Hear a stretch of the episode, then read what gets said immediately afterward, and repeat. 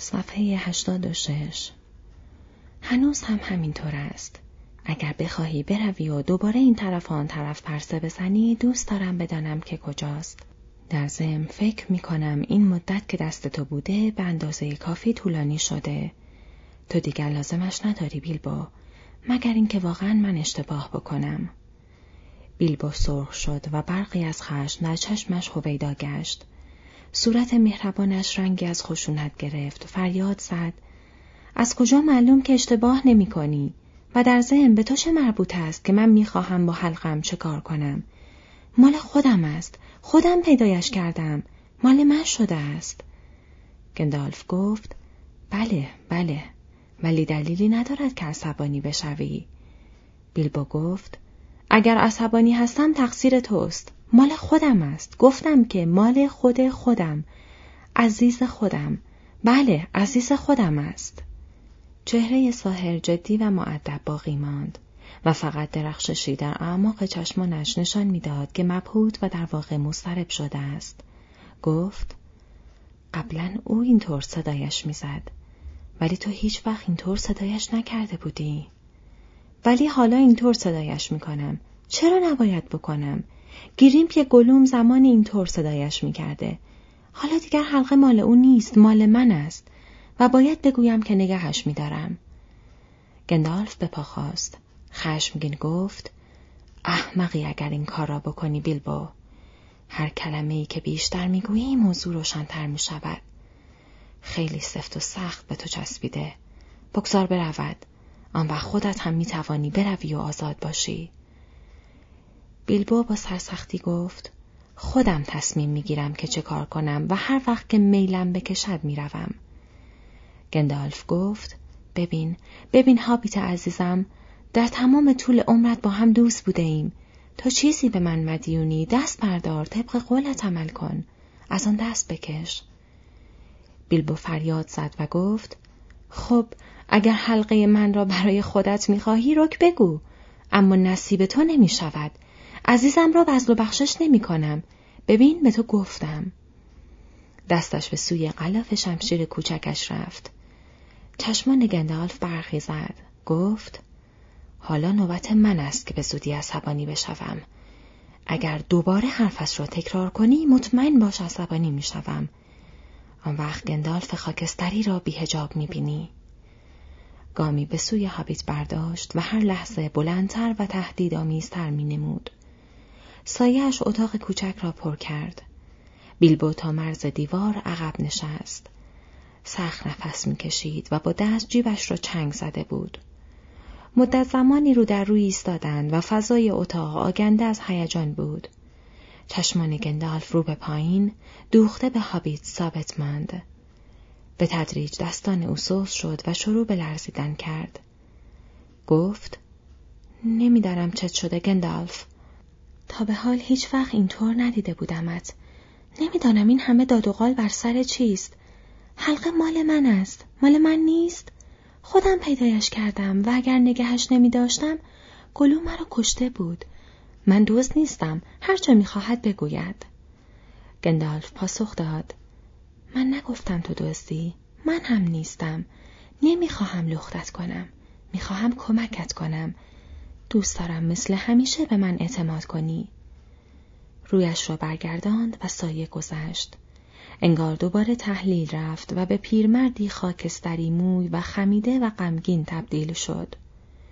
بیلبو دستش را روی چشمانش گذاشت. گفت متاسفم. احساس خیلی عجیبی داشتم. و از طرف دیگر یک جور مایه آسایش است که این حلقه دیگر عذابم ندهد. این اواخر خیلی زیاد روی ذهنم سنگینی می کند. بعضی وقتا احساس می کنم که مثل یک چشم به من نگاه می کند. و همیشه دلم می خواهد آن را به انگشتم بکنم و ناپدید بشوم. می‌فهمی؟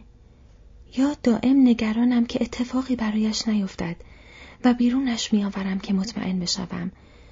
سعی کردم یک جای محفوظ بگذارم و قفلش کنم ولی دیدم تا توی جیبم نباشد احساس آرامش نمی کنم و نمی‌دانم چرا. و مثل اینکه نمی توانم مم را جزم کنم. گندالف گفت پس به تصمیم من اعتماد کن. عزم من کاملا جزم است. برو و بگذار همینجا بماند. از مالکیتش چشم پوش.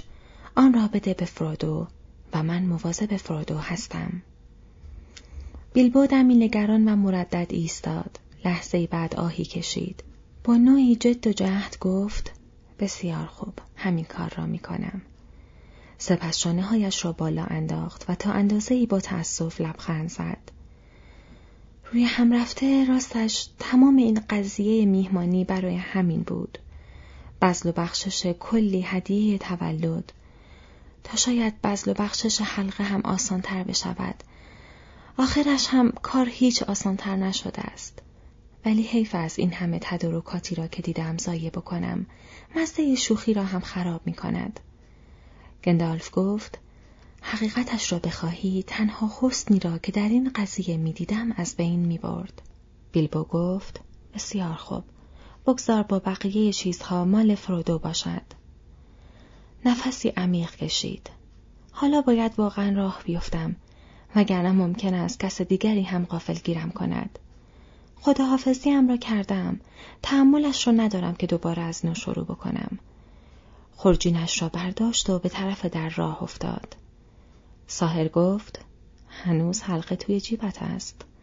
بیلبو فریاد زد وای همینطور هم وسیعت نامم و مدارک دیگر بهتر است بگیری و از طرف من بدهی به او اینطور مطمئن تر است گندالف گفت نه حلقه را به من نده بگذارش روی رفت جایش آنجا نسبتا مطمئن است.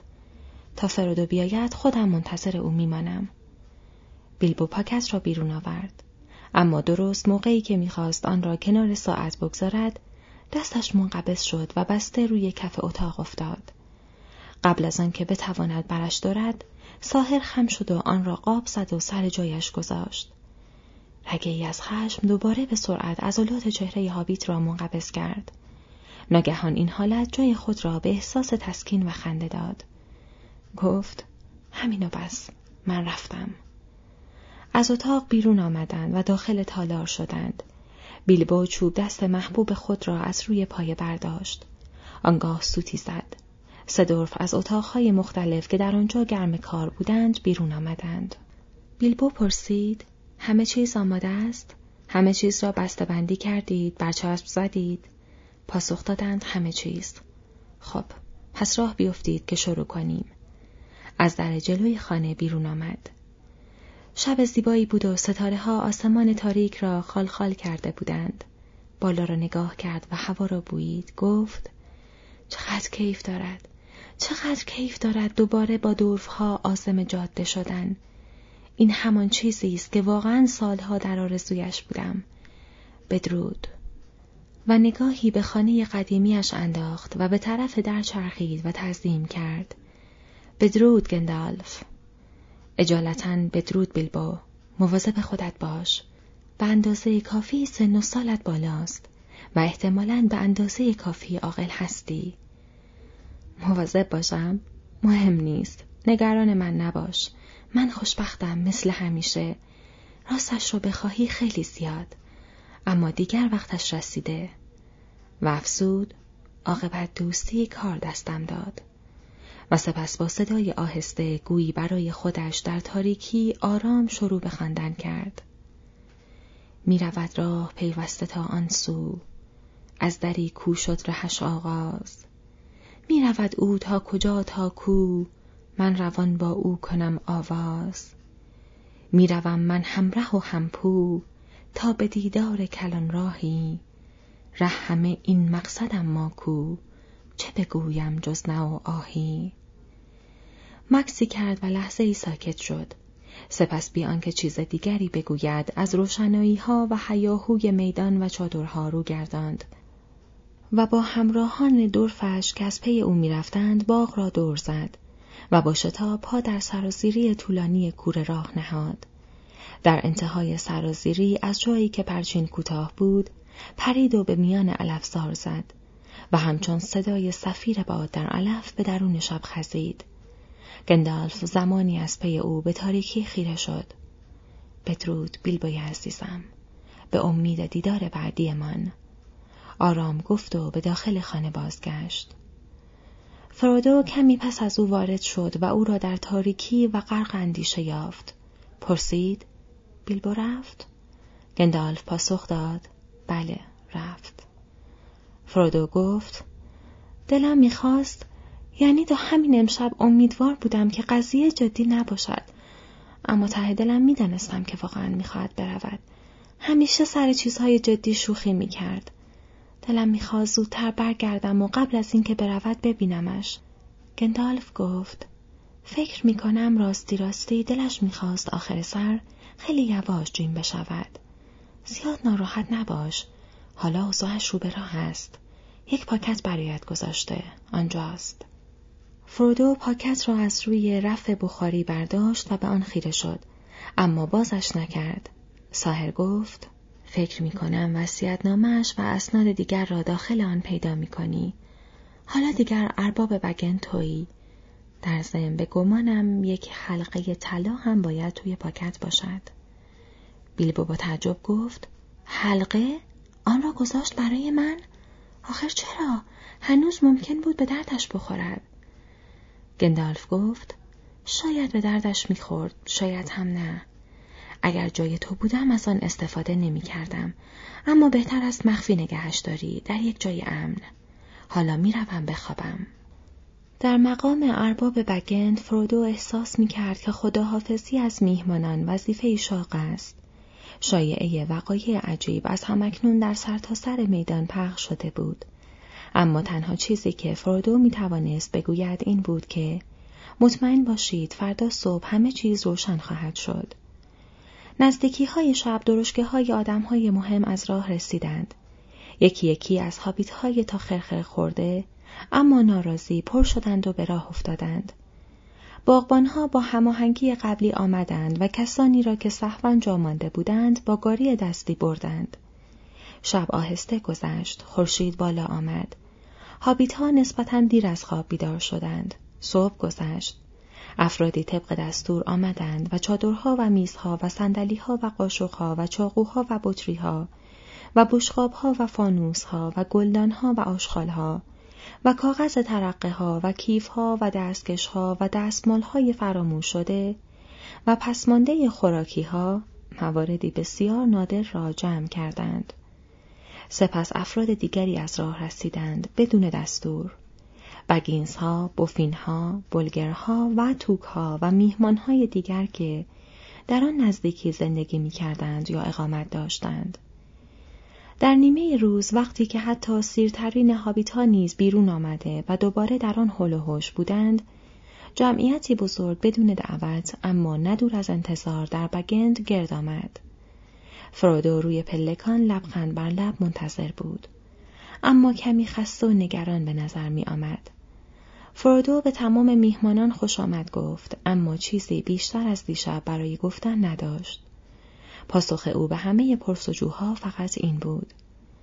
آقای بیلبو بگینز رفته تا آنجا که می‌دانم برای همیشه رفته. بعضی از ملاقات کنندگان را که بیلبو برایشان پیام گذاشته بود دعوت کرد که داخل شوند. در درون تالار مجموعه بزرگی از جعبه ها و بسته ها و اقلامی کوچک از اسباب و اساسه خانه برای هم کپه شده بود. به هر یک از اقلام برچسبی متصل بود. برچسبهایی از نوع زیر بسیار بودند. برای آدلارد توک، برای خود خودش، از طرف بیلبو که به چتری متصل بود. آدلارد چترهای بسیاری را بدون برچسب با خود برده بود. برای دورا بگینز به یاد مکاتبات طولانی با عشق از طرف بیلبو که به یک سبد بزرگ کاغذ باطل متصل بود. دورا خواهر دروگو و مسنترین خیشاوند زنده بیلبو و فرودو بود. 99 سالش بود و در مدت بیش از نیم قرن پند و اندرس های خوبی برای او نوشته بود. برای میلو باروز با امید اینکه سودمند واقع شود از طرف ببه که به قلم و مرکبدانی طلایی متصل بود. میلو هیچ وقت به نامه ها جواب نمی‌داد. برای استفاده آنجلیکا از طرف امو بیلبو که به یک آینه گرد محدب وصل بود. آنجلیکا جوانترین دختر بگینز ها بود و آشکارا چهرهش را خوشریخت میپنداشتند. برای مجموعه هوگو بریس گریدل از طرف یک نویسنده که به یک قفسه خالی از کتاب متصل بود. هوگو از آنهایی بود که به شکل حرفه‌ای کتاب قرض می‌گیرند و بدتر اینکه هیچ وقت آنها را بر نمیگرداند. برای لوبلیا ساکویل به عنوان پیشکش که به یک جا قاشقی نقره‌ای وصل بود. بیلبو اطمینان داشت که لوبلیا در طی سفر قبلی بسیاری از قاشقهای او را صاحب شده است. لوبلیا کاملا خوب این موضوع را می‌دانست. وقتی دیر وقت آن روز رسید بلافاصله یادداشت را کند اما چند قاشق هم برداشت. اینها فقط مجموعه کوچکی از هدیه های جمع شده بود. اقامتگاه بیلبو در طول زندگی طولانیش از خرت و پرت زیادی انباشته بود. نقبهای هابیت ها بسیار مستعد انباشته شدن بود. رسم دادن این همه هدیه روز تولد را می توان سبب عمده این موضوع دانست. البته همه هدیه های روز تولد همیشه چیزهای جدید نبودند. یکی دو ماتوم قدیمی با کاربرد نامعلوم وجود داشت که در سرتاسر سر ناحیه دست به دست شده بود. اما بیلبو معمولا هدیه های جدید داده و هدیه های گرفته را نگه داشته بود. نقب قدیمی اکنون با این کار کمی سر و سامان می گرفت. هر یک از هدایای خداحافظی برچسبی داشت که بیلبو شخصا آنها را نوشته بود و بر روی بسیاری از آنها نکته یا لطیفه به چشم می‌خورد. اما البته بیشتر چیزها را به کسانی دادند که آنها را لازم داشتند و قدر می‌دانستند.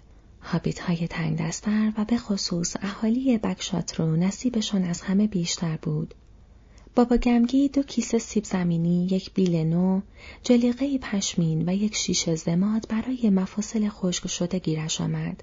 بابا روی برندی باک در قبال میهمان نوازی بی حد و حسرش یک دو جین بطری وینیارد کهنه هدیه گرفت که نوعی شراب قرمز قوی بود.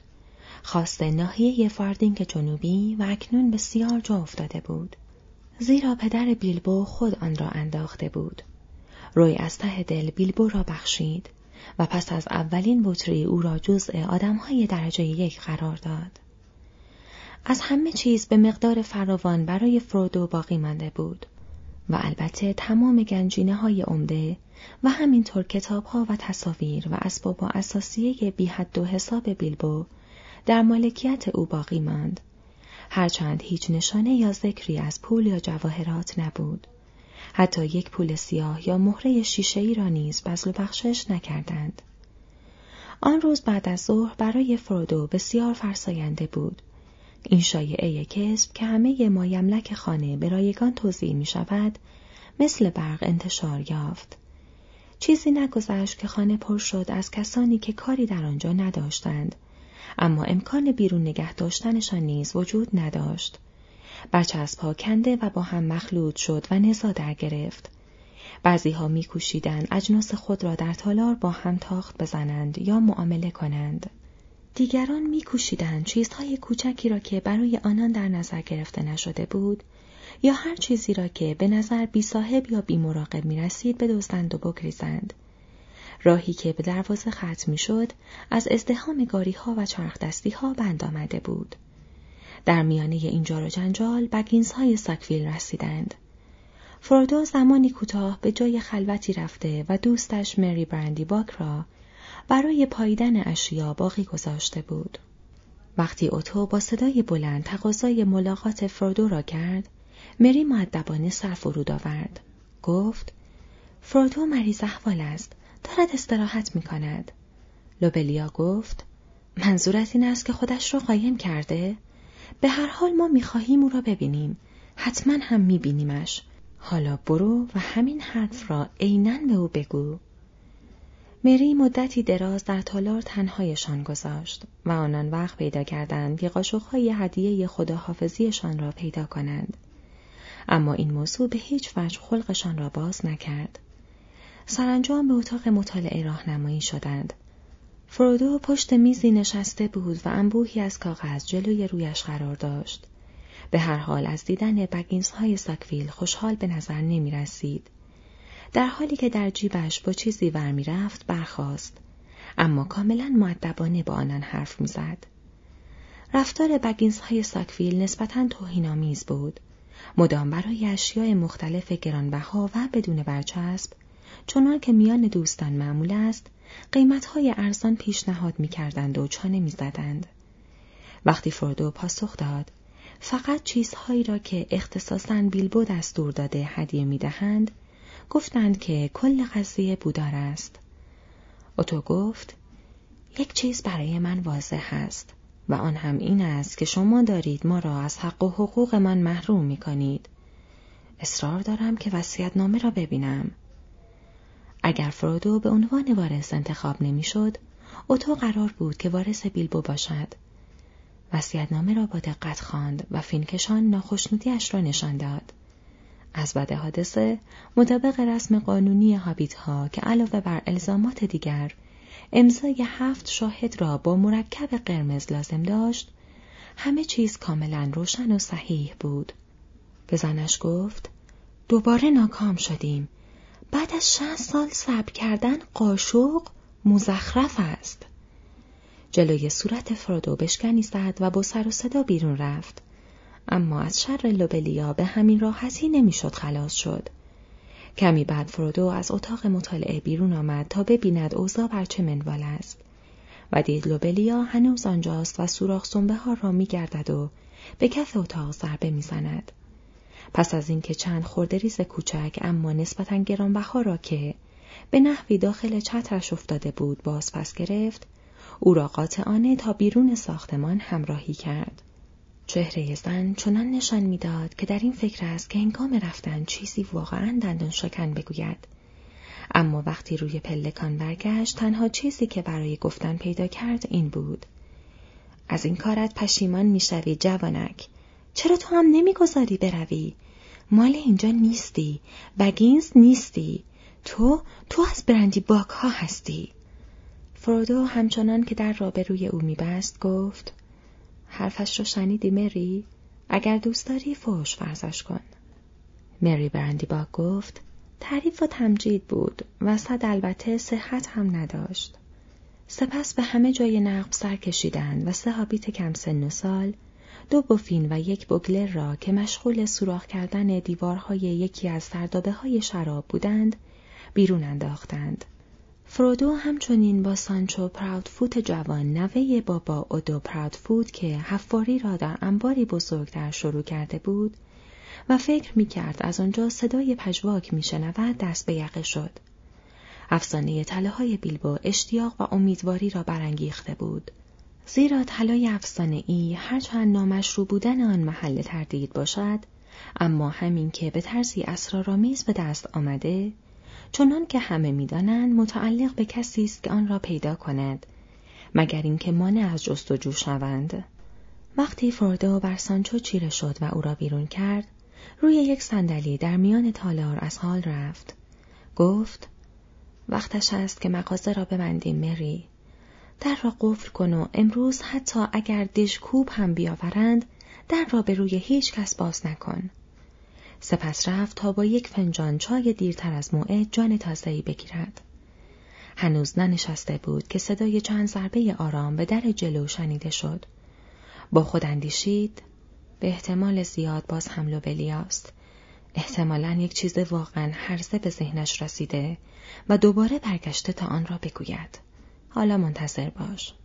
به نوشیدن چای ادامه داد. ضربه بلندتر از قبل تکرار شد. اما فرودو توجهی نشان نداد. ناگهان سر ساهر در قاب پنجره ظاهر شد. گفت فرودو اگر داخل را هم را ندهی در خانهت را می‌کنم و میاندازمش آن طرف تپه.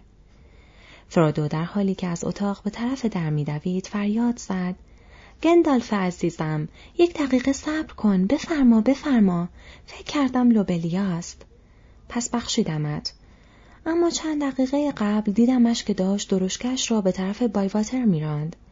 با یک قیافه‌ای که شیر تازه را میبراند. فعلا که مرا برانده. راستش را بگویم نزدیک بود حلقه بیلبو را انگشتم کنم. دلم می‌خواست ناپدید بشوم. گندالف گفت این کار را نکن. و نشست. در استفاده از حلقه احتیاط کن فرودو. در حقیقت تا حدودی به خاطر آن اینجا آمدم. تا حرف آخرم را بزنم خب چه حرفی؟ چه چیزهایی را از قبل میدانی؟ فقط آن چیزهایی که بیلبو به من گفته. داستانش رو شنیدم اینکه چطور پیدایش کرده و چطور ازش استفاده کرده یعنی توی سفر گندالف گفت نمی‌دانم کدام داستان را شنیده ای فرودو گفت نه آن داستان که به دورفها گفت و توی کتابش آورد بعد از آن که برای ماندن به اینجا آمدم خیلی زود داستان واقعی را برایم تعریف کرد. گفت مجبورش کرده ای که واقعیت را بگوید پس بهتر است من هم بدانم. گفت هیچ راستی بین ما نیست فرودو. اما آنها حق ندارند زیاده روی بکنند. به هر حال حلقه مال خودم است. گندالف گفت جالب است. خب خودت در این مورد چه نظری داری؟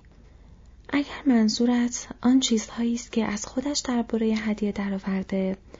خب فکر کردم داستان واقعی بیشتر محتمل است و دلیل تغییر دادن آن را به هیچ وجه نفهمیدم. به هر حال از بیلبو بعید بود که این کار را بکند و فکر کردم کار عجیبی بوده. من هم همینطور. اما سر آدم هایی که گنجینه هایی مثل این دارند ممکن است بلاهای عجیبی بیاید به شرطی که از آن استفاده کنند. این هم یک کشدار برای تو که مواظب خطر این حلقه باشی. ممکن است علاوه بر اینکه هر وقت اراده می کنی ناپدیدت می کند قدرت های دیگری هم داشته باشد. فرودو گفت نمی‌فهمم. ساهر پاسخ داد من هم همینطور. فقط کمی مرا به فکر انداخته مخصوصا از دیشب تا به حال. جای نگرانی نیست اما اگر نصیحت مرا گوش کنی خیلی کم از آن استفاده کن یا اصلا از آن استفاده نکن. دست کم خواهش می کنم طوری از آن استفاده نکنی که نقل مجالس یا باعث بدگمانی بشود. دوباره می گویم جای امن نگهش دار و مخفی نگهش دار خیلی مرموز صحبت می کنی از چه چیزی می ترسی؟ مطمئن نیستم. بنابراین زیاد صحبت نمی کنم شاید وقتی برگشتم بتوانم چیزهایی به تو بگویم. من دارم بلافاصله می‌روم پس اجالتا بدرود. از جو برخواست فردو با اعتراض گفت بلافاصله؟ چرا؟ فکر می‌کردم دست کم یک هفته میمانی. انتظار داشتم کمکم کنی. قصدش رو هم داشتم اما مجبور شدم تصمیمم را عوض کنم. ممکن است یک مدت طولانی دور باشم. اما به محض اینکه توانستم برمیگردم و دوباره میبینمت اگر یک دفعه سر و کلم پیدا شد تعجب نکن بی سر و صدا می آیم. دیگر مثل گذشته ها علنی به شایر مسافرت نخواهم کرد. متوجه شدم که نسبتا محبوبیتم را از دست دادم. می‌گویند که اسباب زحمتم و آرامش را به هم می‌زنم. بعضی ها عملا تخمت می‌زنند که فکر رفتن را من به سر بیلبا انداختم یا حتی بدتر. تو هم با خبر باش که فکر می‌کنن من و تو با هم نقشه کشیده ایم که ثروت او را صاحب بشویم. فرودو اعتراض کرد. فقط بعضی ها. احتمالا منظورت اوتول و بلیاست. چقدر مشمعز کننده است. حاضرم تمام بگند و چیزهای دیگر را بدهم به شرط اینکه بتوانم بیلبو را برگردانم و با هم برای سیر و سفر در سرزمین خودمان راه بیفتیم.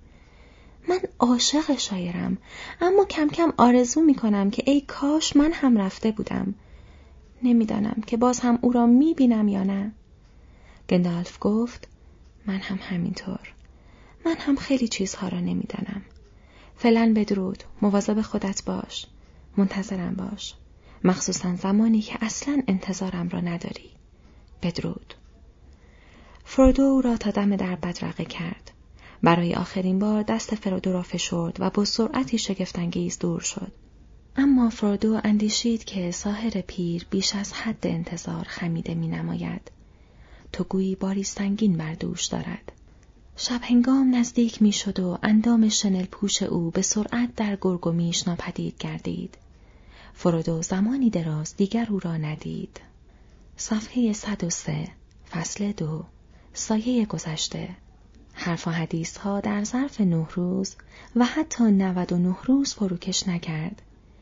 دومین غیبت آقای بیلبو بگینز نه فقط در هابیتون که در سرتاسر سر شاگر و سالیواندی مورد بحث و گفتگو بود و بسیار بیشتر از اینها در یادها باقی ماند.